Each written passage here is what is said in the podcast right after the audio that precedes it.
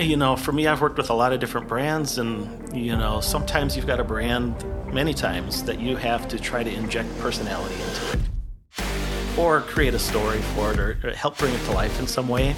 And when you were starting the conversation with a, a name that sounded great and a reason for it to exist that sounded great, I mean, those are the legs that you don't have to make that stuff up. You know, if, if you don't have to inject that personality into the brand, uh, it's great. Hey everyone, welcome to the Finding Fire podcast. This week we had the opportunity to sit down with Shannon from Yellow Bike Coffee and Dan, a creative director, designer, and owner of Stas Creative Thinking, to discuss the process of brand creation, specifically the creation of the Yellow Bike brand. We also touch on the Duluth Hero Roast project that we've been actively involved in and how that came to fruition. We hope you're enjoying these episodes. Please follow, like, and subscribe. And it would be great if you left us a review. This is episode five of six of our Yellow Bike Hero Roast project. And this episode really hit home with us because we know Shannon and we know Yellow Bike on a personal level, but we've really never heard the story of Yellow Bike and the why of Yellow Bike. So sit back, enjoy this episode. We know you'll love it. Well, Shannon, Dan, thank How's you. going? it's going good. yeah. Thank you for uh, sitting down with us today. And we're here to talk about kind of Yellow Bike's origin and how it got started. And Shannon, why don't you kind of take it from here and let us know exactly how this transpired? Well, I mean, it's no secret that this last year, year plus a little bit, has uh, really challenged every person, has challenged every business, you know, really has made a step back and evaluate, gosh, almost everything.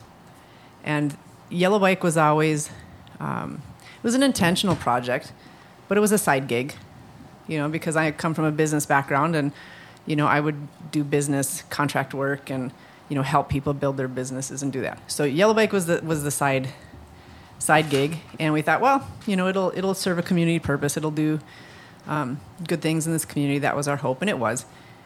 So COVID, COVID not only just, you know, took our feet out from under us, but also was, you know, where do we go from here? And the original, original idea of Yellow Bike, so this was four, four plus years ago now, kind of had this idea of a coffee shop that served the business community in a way that I just I didn't see the model out there. I didn't see the conference rooms. I didn't see the connective, you know, the the fiber Wi-Fi, um, certain products. So that was kind of the original idea of the concept, but the brand was different. You know, like how do you connect a brand now to the operational concept? So the very, very, very first phone call I made was to my friend Dan, and we went to school together. yeah, we went to school together. We grew up together, and I knew he had been in, you know, the marketing, branding, packaging world, and um, but we really hadn't stayed connected for many years. Like, you know, I won't say how old we are. Um, but you know, I just kind of reached out. I'm like, "Hey, Dan, what are you doing?" And and I kind of got this idea, and could we have a conversation? And you're gracious, and you're like, "Sure." So I started kind of just throwing these ideas at you, because the reason of the of why I made that phone call was because in my head, eh, I think everything's a good idea, but you have to outwardly validate it a little bit. So I thought, Right. here's the person that could maybe give me an honest opinion because if he tells me, because he's in the industry, right? Mm-hmm. And I, not the coffee industry, but he's in the, the branding um, industry of products in the marketplace. So I'm like, if he just says this is stupid, then I'm ser- not going to waste my time. I, I never say that, by the way. yeah, you, know, you never say that, but No, that's not know- where I start. yeah, that's not where I start.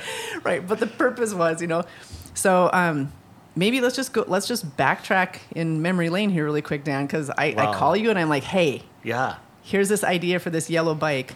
Um, so just walk us through that conversation really quick and where you thought. Yeah, well, you know, for me, any conversation that I have like that with someone who's starting a business or rebuilding uh, an existing brand, um, like for me, the gears just get turning instantly. So it's never a judgment. It's never a judgmental thing. Like, because I don't even know that I ever know enough to decide if something's going to work or not. For me, it's always a creative generation mindset like from the from the beginning of the uh, conversation.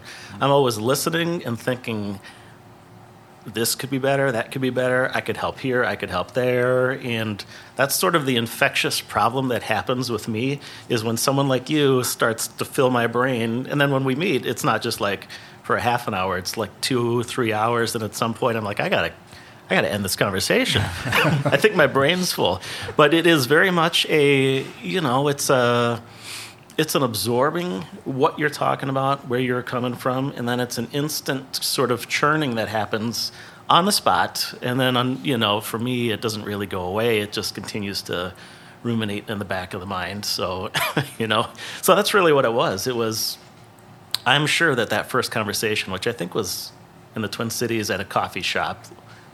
I, No, that- it was. A, I know. I remember exactly where I was. Maybe that was I one of the other ones. That was that was probably 2.0, 3.0 Yeah, because be. the the very very first conversation, I made a phone call and I was in I was in Duluth Coffee Company and I was in the back hallway because I couldn't hear because it was really loud in the cafe.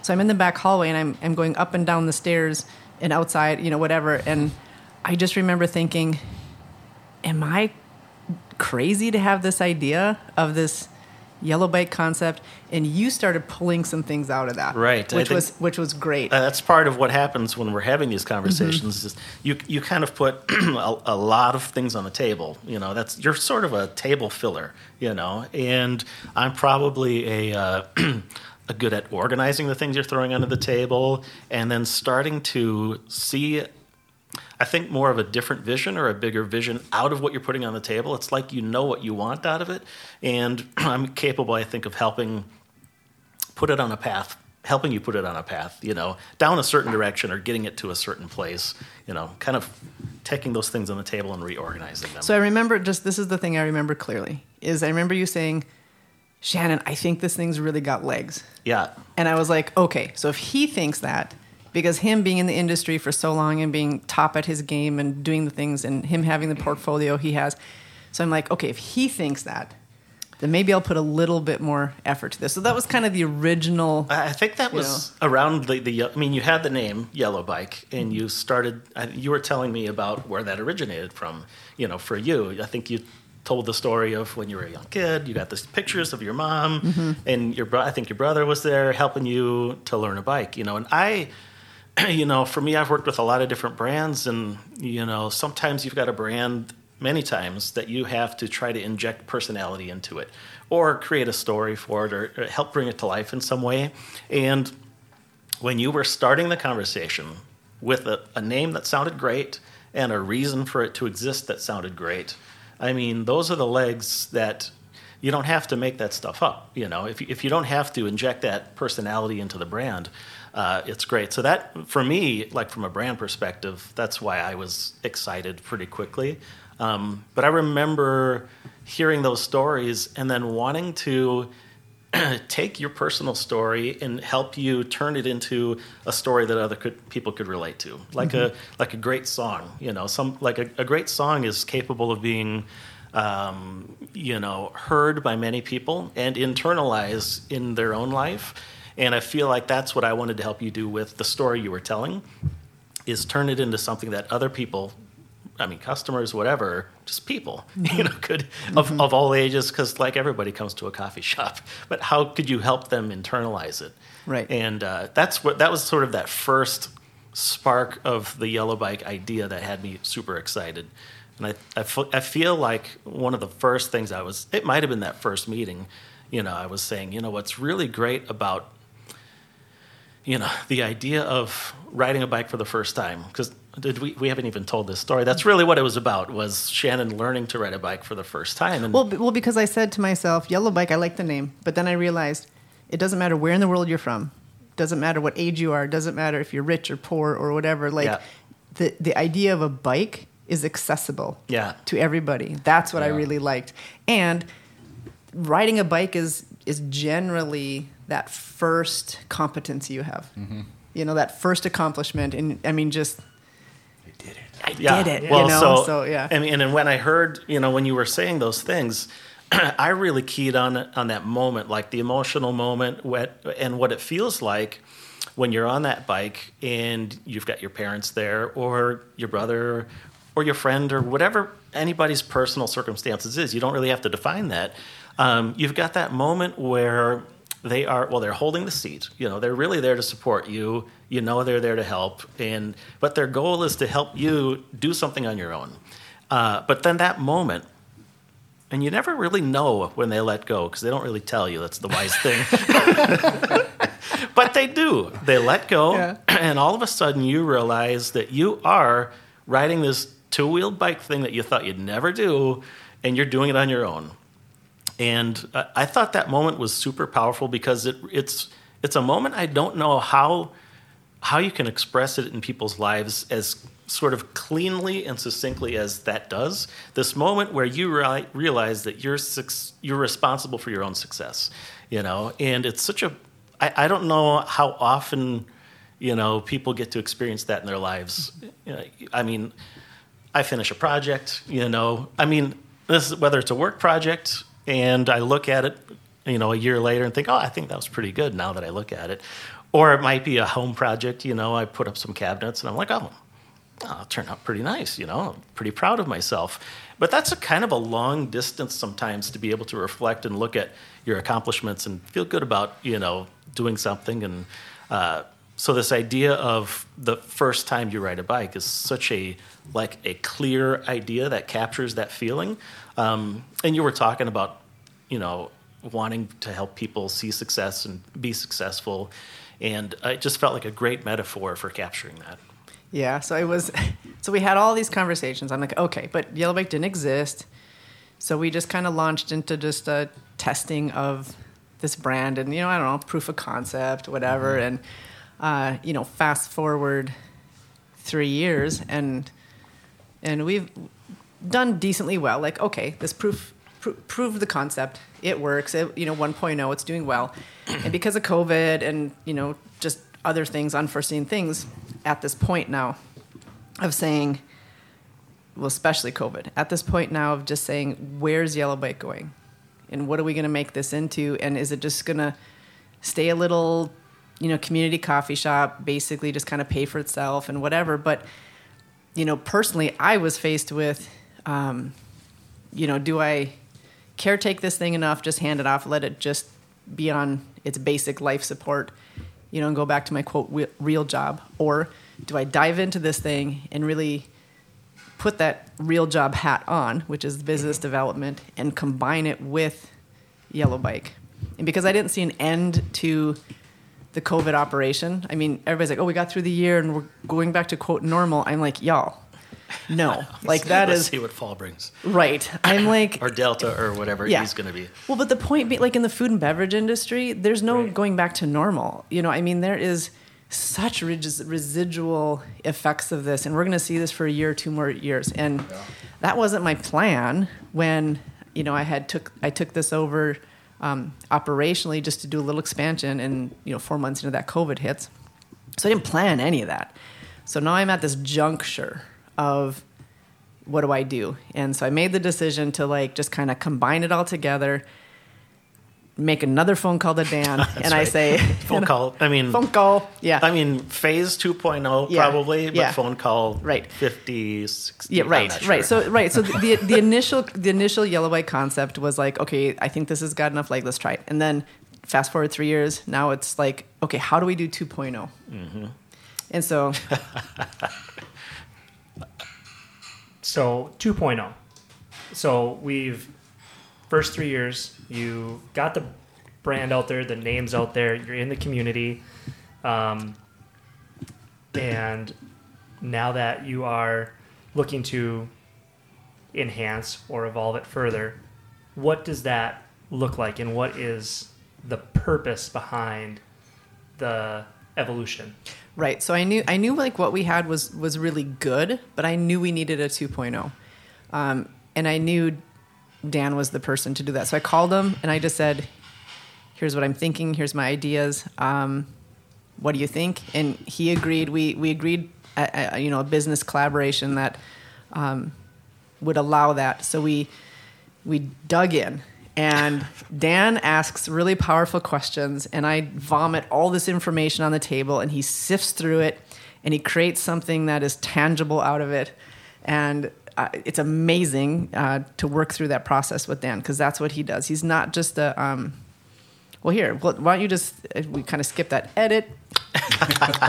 um, so. Uh, just because people don't know you, Dan, mm-hmm. you know, why don't you just say like, uh, just tell everybody like Oh, what yeah. you do, like what you just two three sentences, just what Sure, you yeah. do and what you walk people through. Well, so I'm a, I mean, I'm a brand builder. I, I, I went to UMD for graphic design, but you know, once you get into that industry, then you start to do many things. And my involvement in the industry was very focused on building brands, you know, from the ground up. So for me, it, it's it's been like 25. Oh God, how many years? Well, probably more. I don't know, but it's been very focused work on building brands, logos, um, naming, visual language, sort of making a brand happen from scratch or making a new, an existing brand come to life. So that's really been my specialty over the years. So I've been doing my own company and my own version of all of that for almost five years now. And I've one of the one of the things I found that I really wanted to do was be able to dig in and define brands in a way that best informed that work that needed to be done, and not just for for my purposes, but also for in, other you know, internal purposes for writers.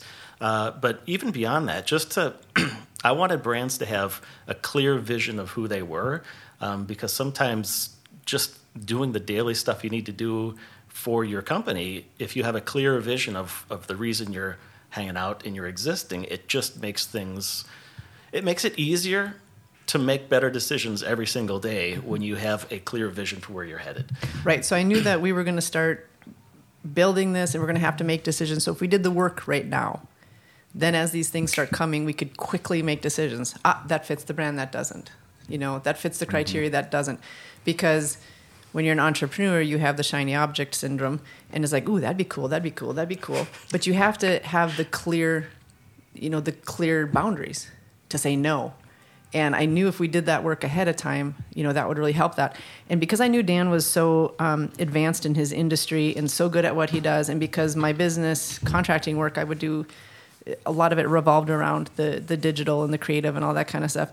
One of the biggest problems in that industry is clients not allowing the creative experts to do what they're really good at, and it's it's a big frustration. And um, so that's kind of like our agreement is really like I, I Yeah. give him all this information, he figures out what to do with it, and I let him do it. And I told him I, I'll I'll I'll only say no if I have like literally this visceral reaction to something. Yeah. really you know? And and but that's i i trust you know his expertise and i'm gonna trust this process and see what happens. And you know what i'm talking about don't Yeah, you?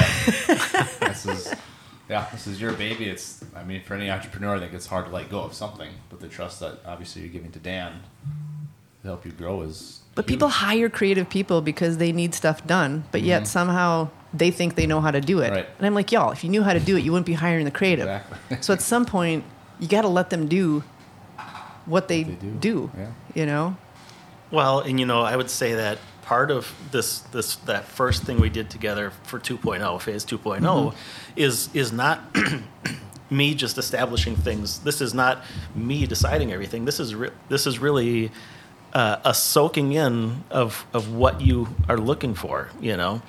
So what? So- So, tell people what this is really quick. Well, like, doing what did we what did we work through? Because this is a whole brand experience Well, yeah. So I mean, when when we when I start a strategy project, it really revolves around defining four four main things: um, what the product is, and you know, if it's a coffee shop, many people could answer that at a pretty basic level. Um, but you know, I probably went through this a number of times with you, which is it's it's not coffee. You know, it's I mean, it is. And it's good to be good at coffee, well, you have to be good. you have at to. Coffee. that's Yeah, baseline. Yeah. And if you're acing it, or if you're kind of doing next level coffee, of course that's nice too. But that's not really what it is, you know. So, I mean, what what is the product? You know, I mean, is it is it a place for people to gather? Is it? I mean, how much of the product is actually that versus what they're drinking? You know, Mm-hmm. and how much of it is you know, the ability for people to to make new connections and to have an impromptu meeting or to do a podcast, you know. I mean, there's so many different things that coffee shops in general offer. But Well, and we in COVID, oh yeah, co- changed that co- quite a bit. COVID threw this in my face. Right, yeah. And so this is what prompted a lot of like, hey Dan, can you help Right, me do this? so- Because COVID just challenged everything because people weren't coming into a shop. Right. So then why would they want to? Yeah. Why would they want to consume anything I have? Right. It really So changed the game. It really changed the game. So I'm like, if I don't dive down and figure this out now, Right. then I, what am I doing? Right. So, I mean, when we dove into this, we we really, I mean, it was in the middle of COVID, and I was actually, I needed to be careful and remind you that it either will pass or it will change or things will be different. You know, because you were pretty like in the throes of, oh of Oh my it, gosh, and I wanted to make sure that we were thinking about both what it what it may have been, what it could be, and also kind of what it was now, and kind of think of all of that. Um, but yeah, so product defining the product that was a big a big part of this. In fact, we kind I think I went way out of the way to do it. Well, I'll, you know what? I'm going to get to that later. Defining the product, defining the audience. a lot of people don't. They, they have numbers about their audience, like oh, it's you know it's it's females between the ages of this and that, and they, they get very um, statistical about defining their audience. And from a brand building perspective, that's not the most valuable thing for me. I like to define the audience, at least in terms of what I do, in terms of um, common denominators that they have and that people have in common that sh- that they share, no matter what you know what their gender or age or whatever and i do that because it's more powerful in terms of helping shape you know the entire big picture of the of the brand so defining the product pro, uh, product defining the audience um, and then working in from that defining the brand personality and defining the feelings that you want the audience to have. And the defining the feelings is something that I ended up soaking in on a number of experience design projects I worked on in the past, which were all hyper focused on audience feelings. And it's about, you know, someone walks in, they walk through the front door, front door. What's the first thing they see? Oh, they see this. And how does that make them feel? And how would you actually like them to feel? And what do we change about that to have them feel the way you'd like them to feel?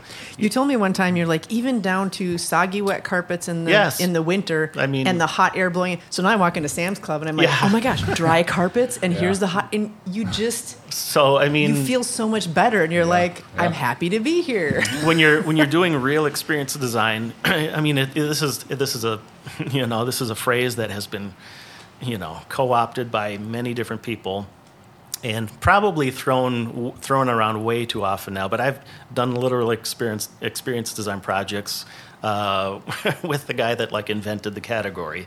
So I had been pretty informed with that. So what what I do is I bake that into my bigger picture of everything, so that we're taking into account the audience, and from the bigger picture, we've got some larger feelings we want them to have. Of course, if someone walks in in the soggy carpet, you can decide, you know.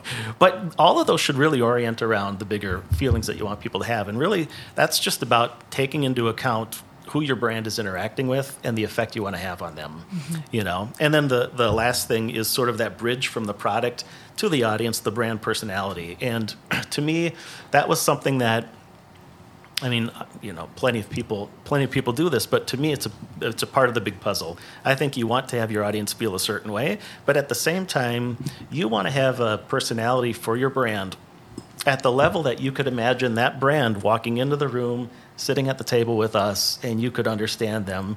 And not only that, um, they would have a personality that is in some ways magnetic. You know, no, no matter what type of personality, if it's something that, if it's a personality that people are drawn to and they want to be around that person, we all know those people in our lives.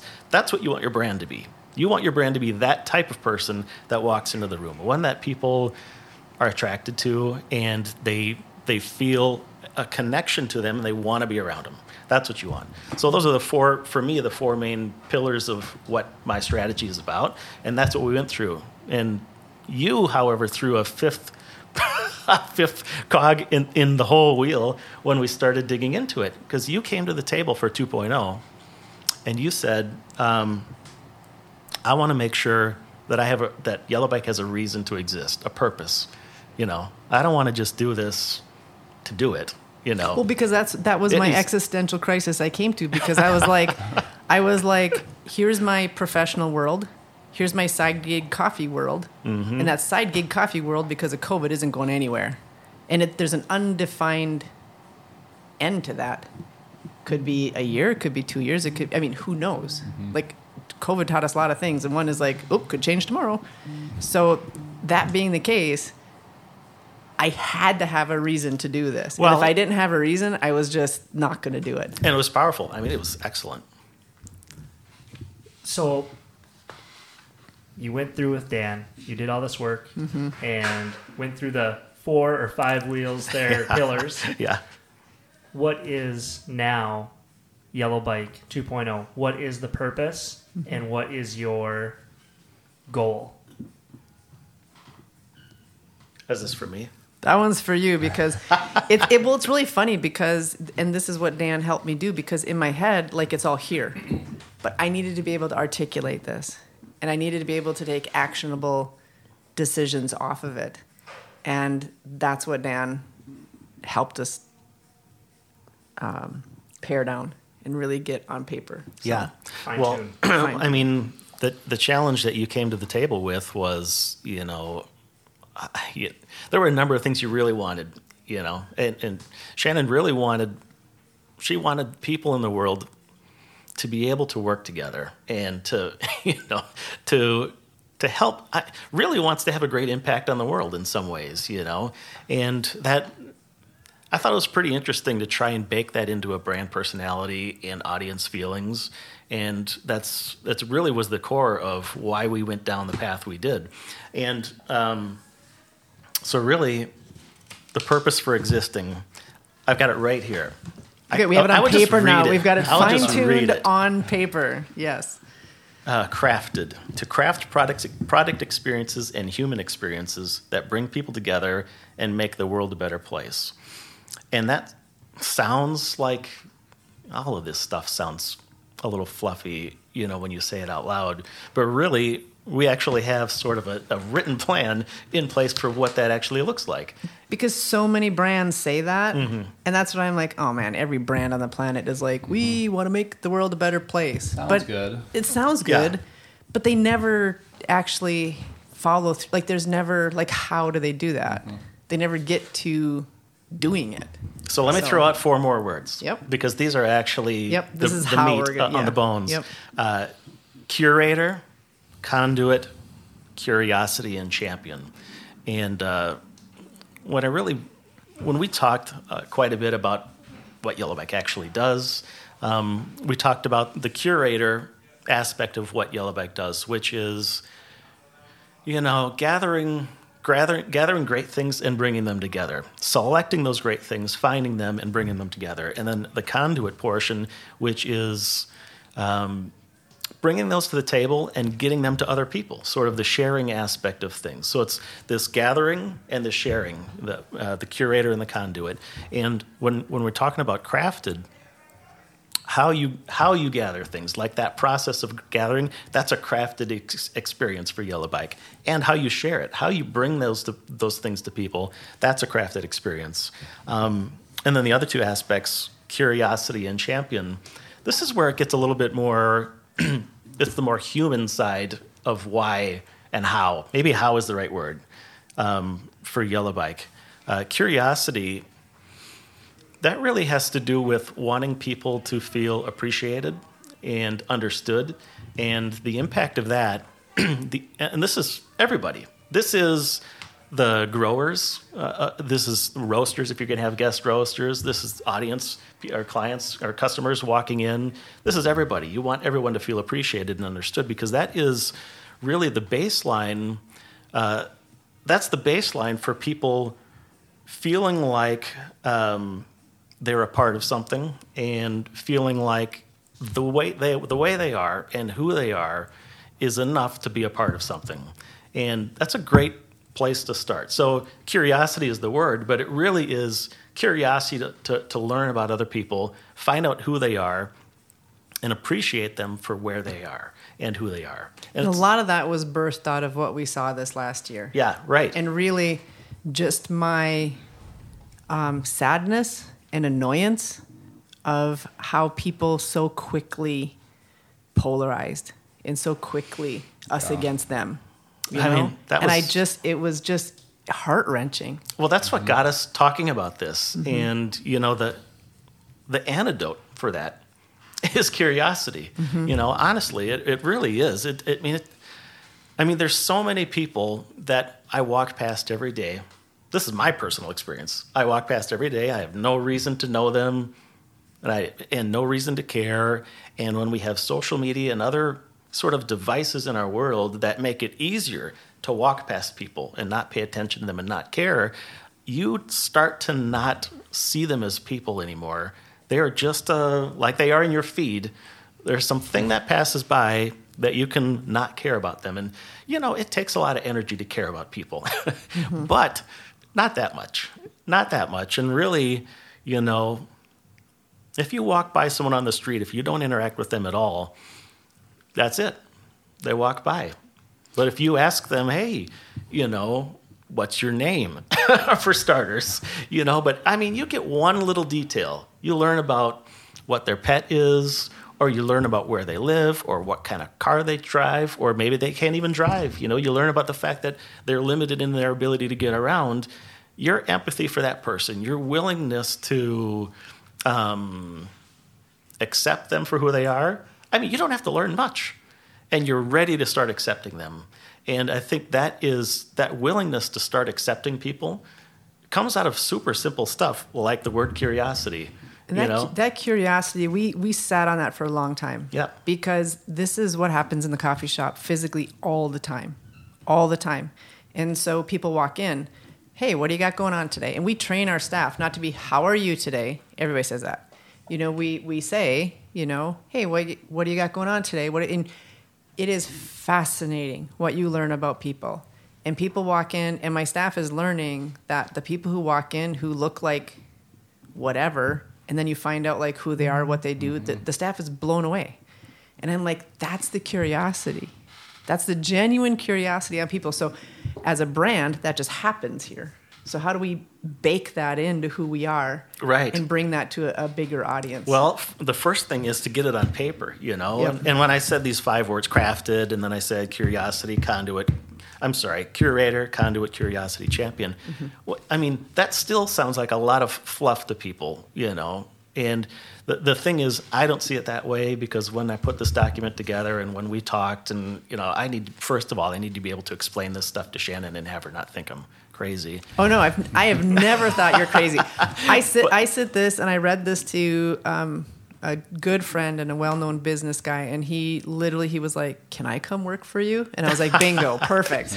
But- so no, this is not fluff. This is the starting point. But that's just it. I know? mean, so so when I say when we just literally talked about people walking down the street and you know having empathy for people, being able to being able to um, uh, soak them in and find out who they are and change the way that you feel about strangers. I mean, now if you can take that and put it into actual process as a part of your business, not just when people walk in, you know, walk in the store, but when you're making a bag, a bag of coffee, when you're putting something online for sale. Like, mm-hmm. if you have these things top of mind, and this is part of what you're trying to create, and you try to put it everywhere, now you're changing the game on on being able to have the change you want, have people to come together, you know, have people accept each other because you're sort of providing that as a as a way to do it. So I love the actual definitions of that. So if you don't mind, because the paper's on your side, You want me to um, read it? Yeah, I want you to read what the curiosity says and then what the champion says. Curiosity, genuinely interested in learning about people, places, things. Accepting, I probably should have had an and there. Let me start it over. Gen- genuinely interested in learning about people, places, and things. Accepting them where they are at, excited to hear their story and understand their path.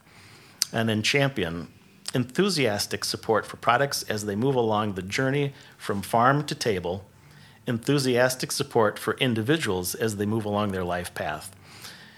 And that actually brings up a great point. All of this, this crafted, I think it needs to be applied to the product experience and the human experience. It's both, you know. You can literally think about having curiosity and being a champion for the coffee beans that start in, you know, Eastern Africa somewhere and ha- having curiosity about them and championing those along their path.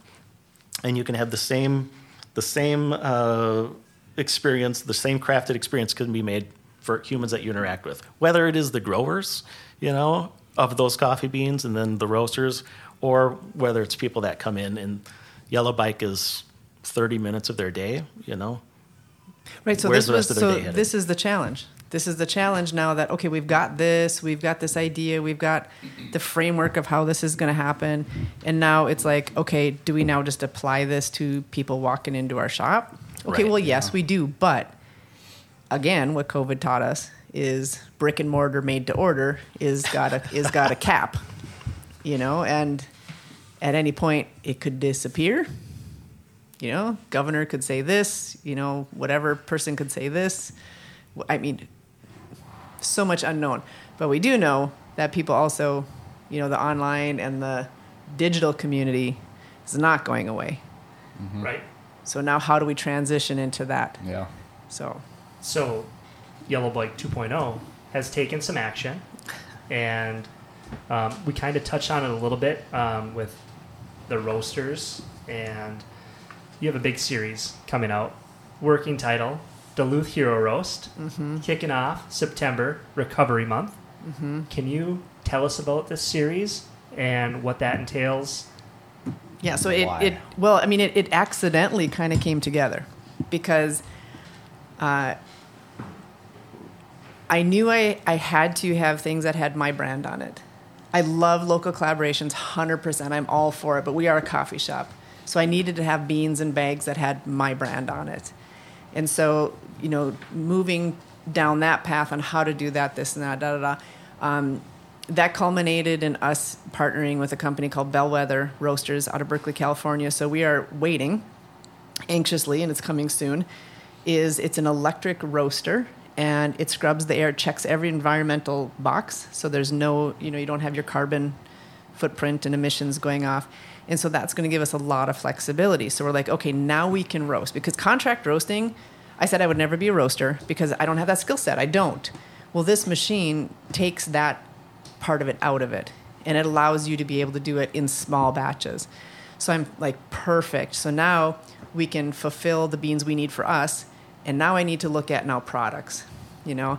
And because I'm curious about everybody and because I want to champion things, you know, the first guy that came to my mind um, was somebody in a business group of mine and Zach Walters. I'm like, oh my gosh, Zach's story is amazing. So I'm like, I want people to know about Zach and I want them to know his story. So um, that's how it started. And then I realized, like, wait a minute, Zach's story is in the same genre as the people that I did the Lookout for the Helpers with, which was a year ago when COVID hit. We did this program where we were feeding and giving coffee and bakery to all the essential workers, and we branded it Lookout for the Helpers. And um, it was a great two and a half month campaign. And I'm like, wait a minute, Judge Floerke and Johnny, like, they're all in the same like recovery community and i've never been around like recovery communities addictions like that's just not a world i live in or have been around and um, i thought well this is good. So we started talking to them. I'm like hey would you guys be game for like this crazy idea i have of doing these four coffees and i'll put it off four people and we'll just tell your story? And they're like it'd be awesome. So then I called these two amazing guys, Matt and Ryan. I said, "Hey, Finding Fire, would you guys help us um, record a podcast, which each with each of these people, because my desire of you know for Yellow Bike is to be the be really curious about these people and be the conduit, you know, to, to champion who they are and bring that to the world, and you know that is the impact we're hoping to have. So." Um, you guys graciously said absolutely we would help you record those stories so we sat in here and we recorded you know each of their stories and we're pairing them specifically with a coffee and then we're um, tracking down those farmers and uh, we're going to be doing a zoom interview with a tanzania farmer gal I'm so excited she's going to do a farm tour and they support a, um, a school in tanzania That's and i'm just like this is awesome you know so really like learning so that bag of green beans sitting out there. I'm like, I'm looking at this bag of green beans and I'm looking on my phone as I'm talking to Vera, who's in Germany at the time, and she's on her way to Tanzania. And I'm like, that is crazy that you're in Africa in Germany, and I got a bag sitting right there. I'm looking at that was stamped from your farm. It's awesome, but um, so anyway, just so that's accidentally how this whole thing. I'm like, this is perfect. Now I have the the technical capacity to do these small roasts and do these um, industry specific things that solve the um, purpose and mission of Yellow Bike, which is bringing these things to the world. So, so we're hoping. Um, oh, and then I just accidentally again found out that September is uh, National Recovery Month. So I'm like, perfect. so, um, so then I make another phone call to Dan. Yeah. it always starts with a text. Hey Dan, can we have a phone call? He's probably like, okay. So I'm like, hey, we gotta. Um, here's the idea of doing these four roasts, and I think it's it's really perfect because what it what it has done also has helped us create a f- a, um, a product design framework that also can be reproducible.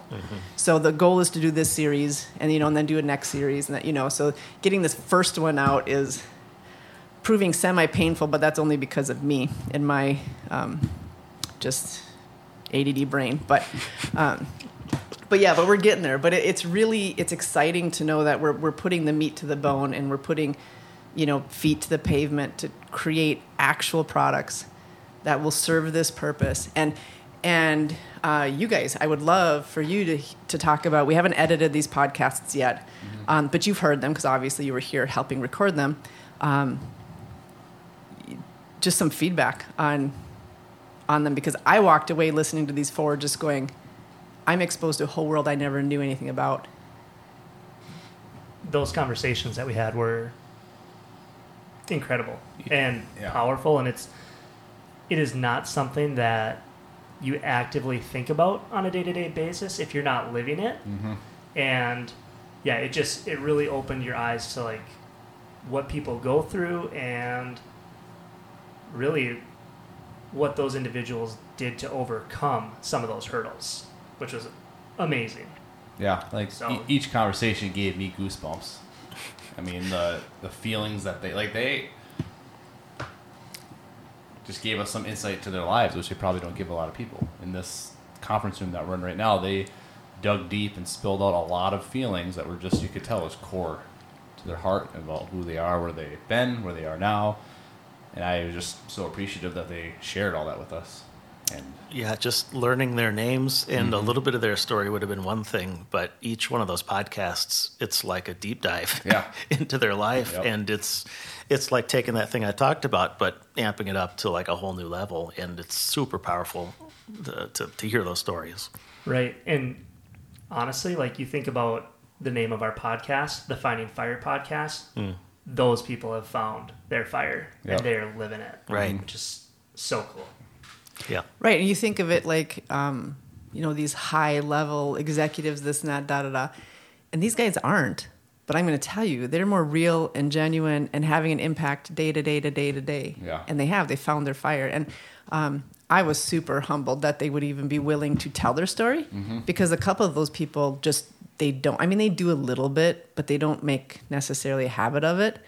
And they're like, this is this is important. We want to tell our story, and I was like super humbled that they would do that. So I'm Yeah. I'm hoping that this series will do them and their story justice and really get the get the message out and their story out. yeah. I think uh, you know for Yellow Bike to be sort of um, bringing people stories for other people to hear it's a great it's a great rhythm to be in you know and my perspective is four is just just the start i don't want to throw shannon a bunch of work here but really you know I'm that's just trying to write those four paragraphs, Yeah, man. It's so hard. but There's really any content raters out there? yeah I really- yeah, i know some yeah. Yeah. Oh gosh. But uh, you know, I mean, that it's a great thing for Yellow Bike to be doing. Just these four alone, but it's a great rhythm. I mean, imagine imagine fifty, and looking back and seeing fifty stories written, and and helping expose just a look all of your audience. And the great thing about the podcasts and you know being online is that that can grow beyond this local area, and. Uh, that's super powerful. And for Yellow Bike to be the, the center of bringing stories to people so that people can just appreciate other people and get that in as a part of their rhythm, that's great. You know, I think that's really how you start bringing people together. you know, but this but this is what makes it it this is the why for me Mm-hmm. because you know like matt you guys we've talked that if it's if it's just about coffee i'm not interested if it's just coffee. I like coffee. Coffee's fascinating. The industry's fascinating. I love people walking into my brick and mortar. But if i'm doing this day in and day out and there's not a scalable uh, broader purpose for it um, i just again it's my add i kind of just like i just i need a little bit more of that deep down why and then i say that and somebody walks in and we have this incredible experience and i'm like oh my gosh this whole day was worth it just to have that conversation so oh, You have to record everyone. i know I'm serious though. Sometimes Yeah. the smallest conversation they don't need Yeah. to be two hours Mm-hmm. long.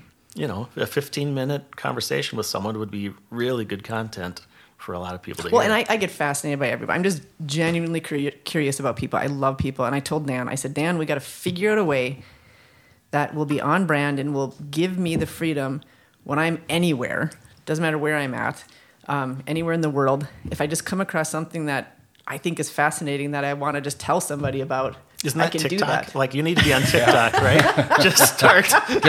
That's the plan. I mean, I'm not on TikTok. this will but- be on TikTok. okay. you guys know. But if you just want to tell five second stories, I oh, think TikTok gosh. is your is Yeah. your m- mode of operation. Yeah. Well, my interns, my soccer interns, got us on TikTok, and we had Yeah? they made a Excellent. smoothie and put like whip whatever.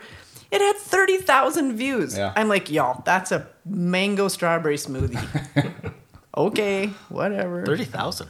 Yeah, I, they do that. I think when you start because you look Oh. at like thirty thousand, ten, like in, Get you know, you going, Rikes are like, wait, what? Thirty thousand? I'm going to put out more content. I'm sure it's strategy, but whatever. I think what's Probably. really cool is as you were just explaining this project series, even the words that you use, you may have not realized it, or you may have, but with what Dan was just explaining, those four words, like this is it's such a cool baseline for even just starting that off. That you can just go off of. I think I think that's really cool. Yeah. Curiosity, Yeah. crafting. How are you going to get all this content and share it with others? We're genuinely curious about these stories, not just to hear it, but just to we just genuinely care. We want to share that with others. Yeah, I mean, it's it's simple, mm-hmm. but it's simple but powerful, really. this is what has been so powerful and helpful with Dan because in my mind there's just all of this and the goal is to articulate it, fine tune it and make it simple. Mm-hmm. And Dan, Yeah.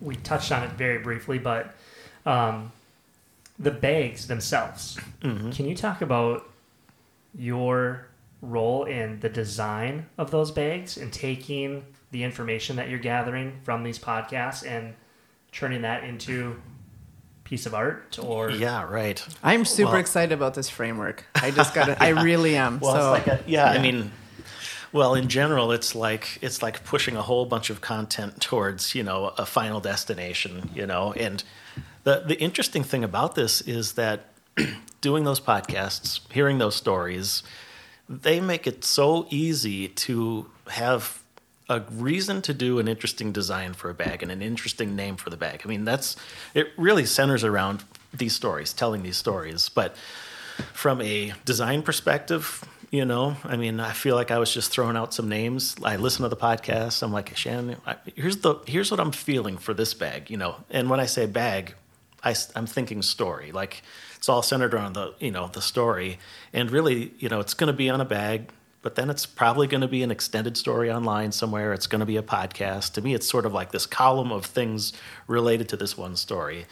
And, you know, doing the design for them, it in some ways it was just a matter of simplifying what we were hearing down to a name that could just be in fact one thing i told shannon was um, you know i said some people they're not going to read the back of this bag they're well, not, I, I, it, I would like to think I would like to think that it's amazing to everybody, but the reality is that Yeah, probably yeah, a yeah. small percentage of people will actually read the bags.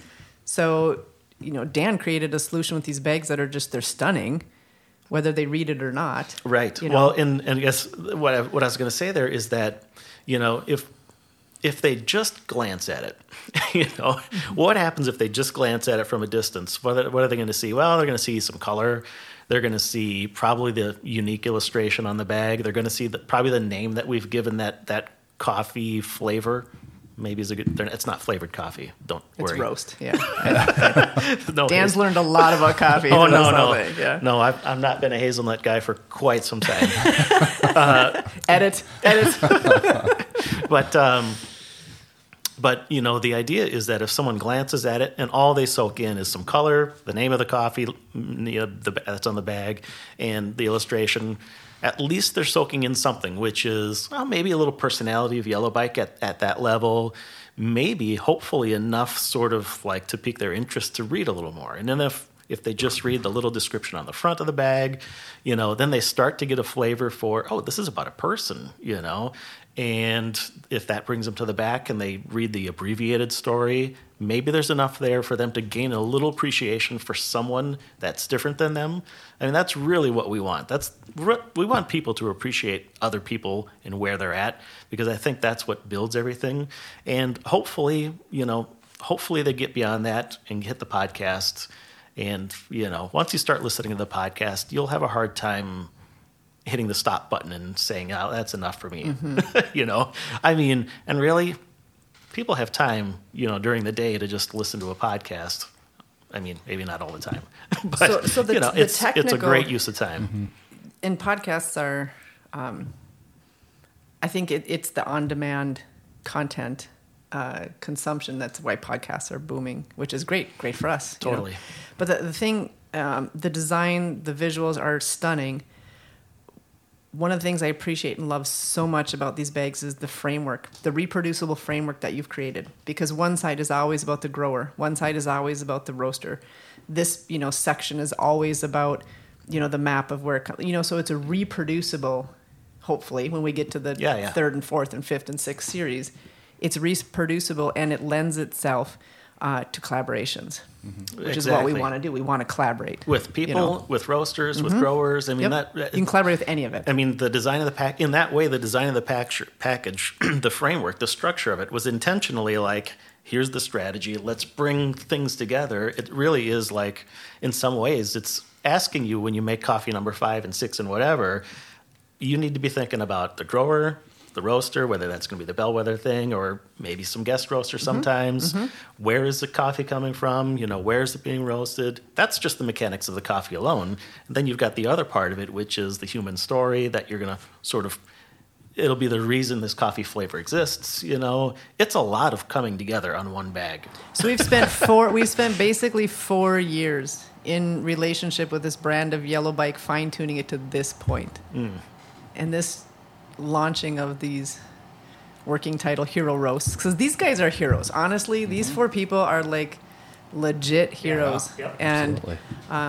so it's been culminating to to the launch of of these, uh, you know, this series, and we'll see what happens. You know, uh, one thing we didn't even talk about was the idea of success. You know, in in each of these stories, and uh, it's actually the first thing I wrote down when we started talking about, you know, this as a possibility for how to bring this to life. You know, a story of success, and each one of these stories has some version of success in it. Everybody has success, and I think that's that's a thread that exists here, but also should be going throughout all the stories to come. You know, is Right. helping helping people see what success looks like for other people in many different ways. In some ways, that helps train you to recognize success or allow success to happen, or maybe to look back at your life and go, "Oh, wait."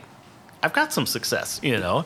Yeah. I mean, uh, that feeling success, recognizing it, knowing how to look for it or work for it, you know, I think that's uh, something that's going to be through all of these and probably through everything in the future. We talk. I mean, we talk about that all the time. Like, what is success to Shannon? What is Right. success to me? To Ryan? Like, everybody's idea behind that is different. It's not always millions and billions of dollars in the Right. bank, and you know, it can be very Yeah, minimal, right? yeah. Well, and helping people identify that. Yeah. because Exactly. sometimes literally um, i got out of bed today i brushed my teeth today i took a shower today and some people look at that and mock it and other people are like man been there like seriously good job guys good job you know Right. Yeah. so redefining what success is and celebrating that mm-hmm. celebrating it and helping people identify helping it. people identify it so they can feel it. Because I think once you start to feel success, even like at a small level, then then you get into the habit of wanting to feel that way and allowing yourself to feel that way maybe is more important than anything. Well, and, um, and social media, one of the, the horriblenesses of social media hmm. Is comparing things to everybody else. Right. Yeah. And so, really trying to reclaim some of that back, Yeah. you know, and just be like, yo, it's okay. Like, oh You- my gosh, the You feel. unlocked your phone first try. Feeling of success. I woke up in the morning. Winning. No, man. in now the mor- jump into jump into Instagram and make sure that you don't feel good anymore. Oh, the face recognition, and it's like too early in the morning, and my Yeah. phone won't unlock because it's. That's a thing. That's funny. Oh gosh. So super excited about the series um, launching September. Um, I, I want to touch on this because you kind of mentioned it before we started. When Yellow Bo- Yellow Bike 2.0, it's here. When you think of who Yellow Bike is, can you describe that person? Like, what is Yellow Bike's avatar? You want me to read this thing out of the out of what I wrote? Yeah, like really. I, honestly, I, Yeah, it's I, perfect. I, I, I read most of this before we got on the mics here. So, so what Dan? So, because people are listening to this, what he's Yeah. thumbing through here is what a twelve-page document, and it's very in depth. And this is what we spent a long time. Yeah, and I think it this is extremely important for people to Mm-hmm. wrap their brain around on what you're trying to do with the brand in its entirety. So this is uh, this is part of what I call the character profile, um, and this is because I do want like this is brand stuff again. So I don't know if if customers are going to hear this. That's probably kind of cool, but this is brand stuff, and this is about um, Shannon being able to envision Yellow Bike, the company, Yellow Bike, the thing that customers are going to interact with, coming into the room and sitting down at the table as a different person, specif- specifically different person than Shannon, which is, I think, when you're an entrepreneur, hard to imagine sometimes because that business is kind of like it's it's me basically, you know. Not that Yellow Bike isn't a lot of Shannon, but it uh, it's it's good to see it as a separate entity because then you can help your customers see it as a separate entity. You can help um, maybe your your staff start to learn it, you know, so they're not they feel maybe like they're helping to build that person that's sitting at the table rather than you know do what it is that they think you want done you know everybody can have some ownership in, in bringing this character to life so Yeah, so the avatar is a perfect description of that. Avatar, yeah. Sure, let me see if I can read this because my eyes are going a little. Uh, okay. Imagine Yellow Bike as a young, energetic traveler on a bright yellow tandem bike riding from town to town. On the front is a stylish basket, and on the back is a larger rack with, uh, with a couple of saddle packs. In each town, the spirited traveler finds someone who wants to ride with them to the next town. They talk and they laugh the whole way.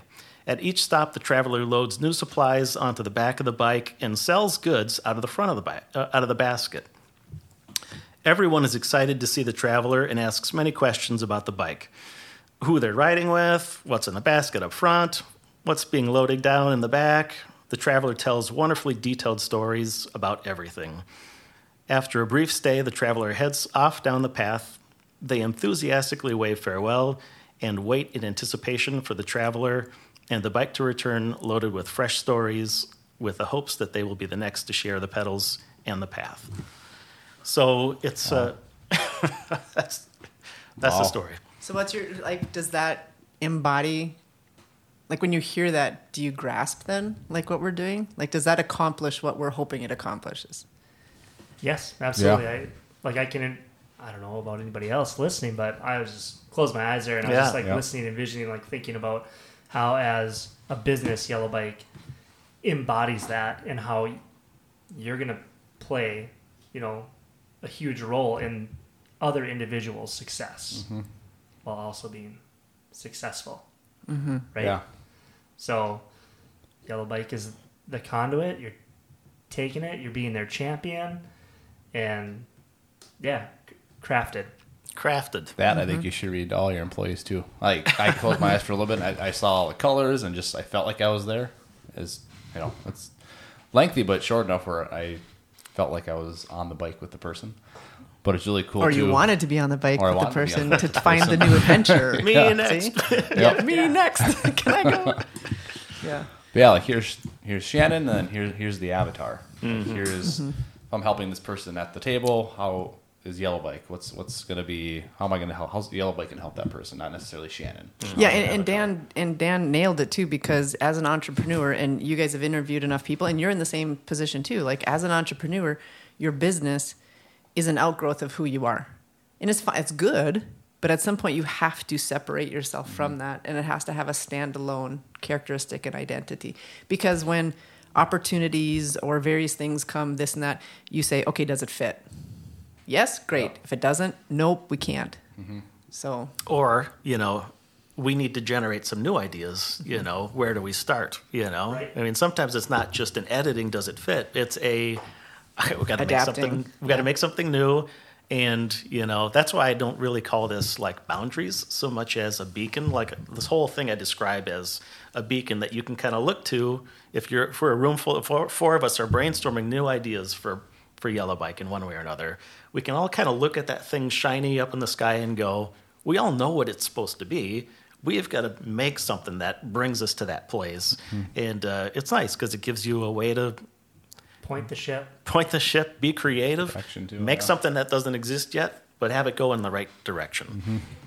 I love that. I will not say boundary anymore. No, you can. Guide rail. you can. No, I need boundaries. Da- you know me enough. I need boundaries. Y'all can have the beacon. I need boundaries. Yeah, that's a classic, like you know, standards manual. Don't do this with the logo. Do this with it. You know, that's Yeah. those are boundaries, which yeah. which are is good. useful. yeah. But yeah, which are useful, but we're trying to take it one step beyond that. So Mm-hmm. So what else? No, this has been this has been fascinating, to say the least.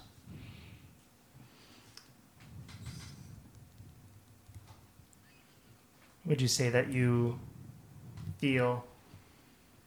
Or how about this? I'm gonna re- I'm gonna rephrase that. Has Series One been successful in your eyes? well, I know because I need to finish my writing of my back stuff. Technically, Technically, doesn't exist yet, Matt. Edit right. that question out because it doesn't. It hasn't Well, launched yet. But the pieces are. But the I mean, are there. the pieces are in place. I'm looking. I mean, I feel like Brett Yeah. Favre here. The pieces are in place. we just got to win the championship. All right. So, moving forward from this date, we have a few other pieces to put into place, and we launch Series One. Um, what is your? Well, I guess what's next after Series One wraps? Well, and I keep thinking like, what's my metrics for success? You know, because getting anything launched, the first one is always, you know, figuring it out and figuring, you know, whatever. So, so I have to, in my mind, stay realistic on this. Like, there's going to be, you know, falters here and learning curves here and this and that. So my my goal is to get something physically launched, learn a whole lot, hopefully be quickly adaptive, um, and then the next one hopefully is then Christmas. So if we can get this one launched and one during Christmas, uh, we'll learn a ton and we'll see uh, what works, what doesn't work, and then just keep fine tuning these because the idea is to keep storytelling and keep bringing um, the things that we want people to be exposed to and have a platform to do it. So I got one more. So this is more for you, Dan, about Okay. Shannon and Yellow Bike. Uh-oh. From 1.0 to 2.0, I Yeah. guess what has been your per- like your proudest moment of working with Shannon and Yellow Bike? Was there one like not an aha moment, but like like just a proud moment, I guess. Well, um, I would say specifically, it's something I just barely touched on, but working on the strict strategy document, um, Shannon really challenged. I mean, really challenged my process in some ways by saying, "I don't mean this." you didn't stay within the boundaries, Shannon. Well, it's so funny that you just asked this. I'm just I'm trying to uh, restrain my snarkiness right now because I'm like, oh, No, I'm like, oh, Ryan, if you only knew, like, no, no, no, no, no. I mean, so I mean, re- really, when when you said, you, you know, as we were going through the the first part, which is you and I chatting and me Mm-hmm. just peppering you with questions and doing some visual studies and whatnot, you know, it was um, y- your your need, your desire to have a purpose for Yellow Bike that was above like here's the products and here's the audience. It compelled me to do something totally different that I hadn't yet done in in a uh, in a strategy document at all. It made it more complex. it made it more work, but for me, it was a proud moment for me because it brought it to life in a way that I hadn't yet done for someone. And I don't know that I would do it all the time. I mean, really, you have to have the right client who's looking to achieve what Yeah. she's trying to do. I mean, not everybody, not many people at all are doing that. So for me, it was a proud moment because I I liked I liked the challenge of having to to put that in this document for one, but probably the proud moment was how well I feel feel like I baked in purpose. So purpose is something that you could put on paper and say, "Oh, we want people to, you know, to come together." You know, Yeah. it could have been left there, but for me, the proud moment was baking it into the mechanical things that we would end up building down the road. I feel like that's what I'm really proud about. This thing, and then like this packaging is literally the manifestation, the physical build out. I mean, between the podcasts and the packaging, all of those things together are literal things that were made that are all go- going in the direction of something that I think not a lot of people do in, in, in the business world or in the world at all. Mm-hmm. And one of the things that I'm I'm and I've, I've mentioned this to you, Dan, before, but I don't think I need to state it again because coming from the business world, I'm the business person that fell into coffee. I'm not the coffee person that's trying to have a business. So my brain just works differently, and and I can see the the pitfalls and the downfalls and the and the breaking points of a lot of businesses and where they fail and where they, you know. Um, and one thing that I appreciate so so much about Dan is when he comes with a solution that he's worked long and hard on. I mean, really, you Yeah. know. And so he comes with a solution. Um, and then more ideas in my head start going this and that. I say, okay, Dan, what about this or what about this? He always takes it as a way to then educate me more. He doesn't ever get offended at my questions. He doesn't get frustrated at my questions. Like he takes them and educates me so then I can understand where we're going with the process. And then I'm like, okay, good. All right, thank you. You know, so that is mega appreciated. Um, it's a two-way street by the way. I mean really no seriously like for for it to be successful we're really kind of partners in bringing yellow bike to life and getting it towards that beacon that we got down there. And it's going to be down it, the beacon's down there. Sometimes the beacon shifts a little bit you know?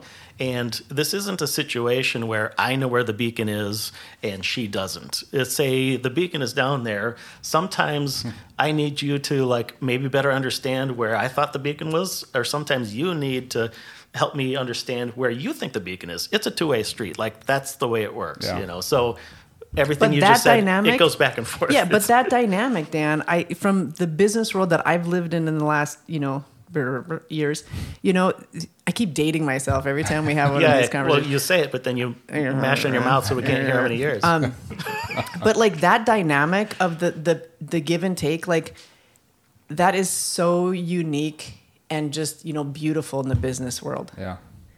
and this is why I'm I'm really hopeful for this because if Yellow Bike didn't have a partner like Dan, you know, this there's no way any of this would happen. Absolutely no way, no how, just not going to happen.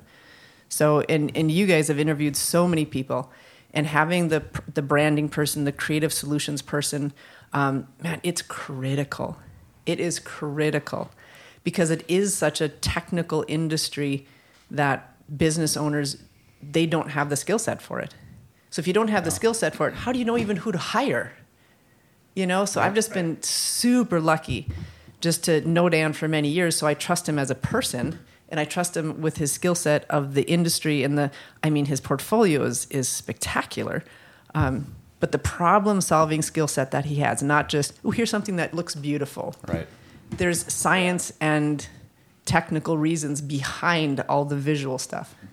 So that's what I'm super proud of. I'm super proud of the fact that there's a, a foundational working structure here that if we get this first series launched, You just said if. When. When? When? When?